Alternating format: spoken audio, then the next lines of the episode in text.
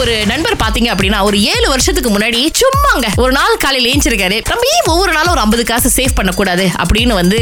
ஏழு வருஷமா தொடர்ச்சியா சேவ் பண்ணி ஆனா ஒரு அஞ்சாயிரத்தி முன்னூத்தி நாற்பது வெள்ளி கிட்ட அந்த மாதிரி சேர்த்திருக்காரு பாடா இத்தனை நாள் சேர்த்ததுக்கு நானே எனக்கு ஒரு பரிசு கொடுத்துக்க வேணாமா அப்படின்னு சொல்லிட்டு புகழ்பெற்ற போனை வந்து அவ்வளவு காசு கொடுத்து வாங்கியிருக்காரு நம்ம சேர்த்து வைக்கிறோம் நம்ம நமக்காக செலவு பண்ணோம் ஆனா அதுக்கு முதல்ல சேர்த்து வைக்கணும் சில நேரம் எப்படி நாங்க ஏதாவது ஒரு நாள் மிஸ் பண்ணிட்டோம்னா அந்த மூடு போயிடும் கவலைப்படாதீங்க அதை விட்டுறாதீங்க இப்ப வந்து அஹ், திங்கட்கிழமை செவ்வாய்க்கிழமை புதன்கிழமை மூணு நாள் நீங்க ஐம்பது காசு போடணும்னு ஒரு முடிவு பண்ணிருக்கீங்க ஆனா மண்டே டியூஸ்டே திடீர்னு கையில சில்லிங்கே இல்லன்னு வச்சுக்கோங்களேன் பிரச்சனை இல்லைங்க புதன்கிழமை வரும்போது ஒன்றரை வழியா போடுறங்க இல்ல ஒரு டிசிப்ளின் தானே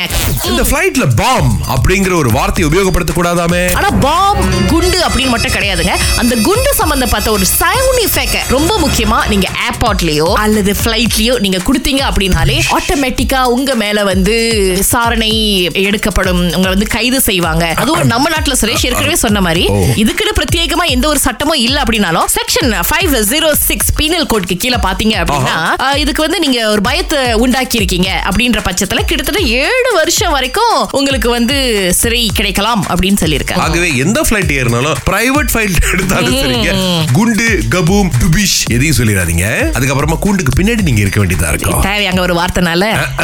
வெளியூர் ஒரு ஆர்டிஸ்ட் ஷோ செஞ்சிருக்காரு இவரும் டிக்கெட் வாங்கிட்டு போயிருக்காரு ஸ்பீக்கர்ல இருந்து சத்தம் கேக்குறியா எங்க சவுண்ட் சிஸ்டம் அவுட்டா ஸ்டேஜ்ல இருந்து ரொம்ப தூரம் இருந்தாரா இல்ல பாடுறவங்க மைக்கு பிரச்சனையா மிக்சர்ல பிரச்சனை இல்ல பக்கத்துல உட்காந்துருந்தவங்க தான் பிரச்சனை எஸ் ஏன் அப்படின்னா மின்னுக்கு ஆர்டிஸ்ட் ஒரு பக்கம் பாடிட்டு இருக்காரு கான்சர்ட்க்கு போனா அந்த சுத்தி முத்தி எல்லாம் பாடுறதெல்லாம் ரொம்ப நார்மலான ஒரு இங்க பாருங்க விஷயம் நார்மல் இல்ல அது இப்ப ஆரம்பிச்சது இந்த பொண்ணு கத்தன கத்துல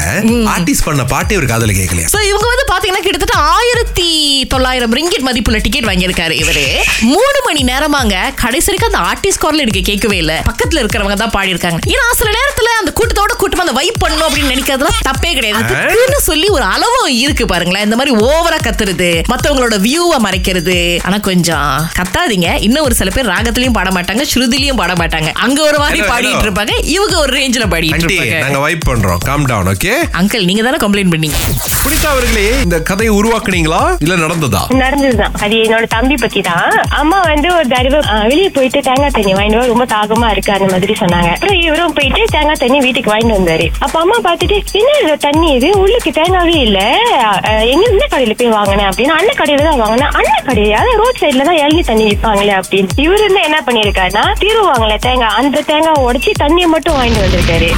என்னங்க அதுவும் ஆமா. குடிக்கலாம்ல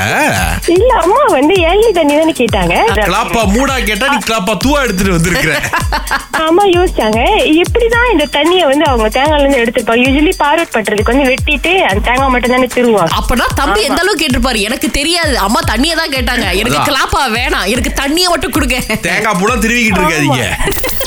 திங்கள் முதல் வெளிவரை காலை ஆறிலிருந்து பத்து வரை கலக்கல் காலையில் சுரேஷ் மற்றும் அகிலாவுடன் இணைய தவறாதீங்க ராகா ஆஹா சிறந்த சிறந்த இசை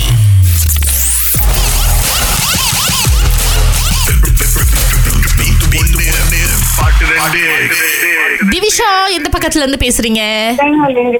ஓகே ஏதாவது விளங்குது ம், கொஞ்சம் கொஞ்சம் கேக்குது ஆ, பாட்டு கேக்குதான்னு பாருங்க சார்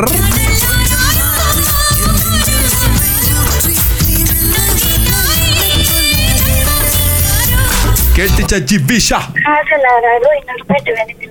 ஆ, நீங்க லவுட் ஸ்பீக்கர் வச்சிருக்கீங்களோ சரி ஒண்ணு காதல் ஆறாரோ இன்னொன்னு ஆ, ஆமா ஏன்னா அவங்க பேசுறது எங்களுக்கு விளங்கல எஸ் அடுத்த தடவை முயற்சி பண்ணுங்க திவிஷா ஓகே மிஸ்டர் தனபாலன் உங்களுக்கு பதில் தெரியுமா ஆஹ் நான் நரசிம்மா படத்துல இருந்து காதல் யார் யாரோ ஆ, ஆ. அப்புறம் ரெண்டாவது படம் வந்து கா- என்னை கொஞ்சம் மாட்டு அது சூர்யா படம் காக்கா காக்கா படம் என்ன நினைக்கிறீங்க எல்லாம் கொடுத்துடலாமா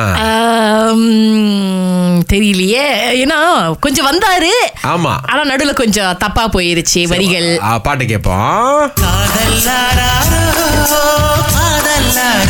அண்ணே, ஆமா. அது காதல் ஆறாரோ நீங்க நீங்க. காதல் யார் யாரோன்ட்டீங்க ஆமா. ரெண்டாவது பாட்டு கரெக்டா தான் ஆமா சொன்னாங்க ரெண்டாவது ஆகவே கொஞ்சம் கொஞ்சம் யோசிச்சாலும் சொல்லிட்டாரு அதனால மன்னிச்சிருங்க நான் எங்கனால கொடுக்க முடியாத ஒரு சந்தர்ப்பமா போயிடுச்சு பரவாயில்ல ஆ, Okay. அடுத்த வாரம் முயற்சி பண்ணுங்க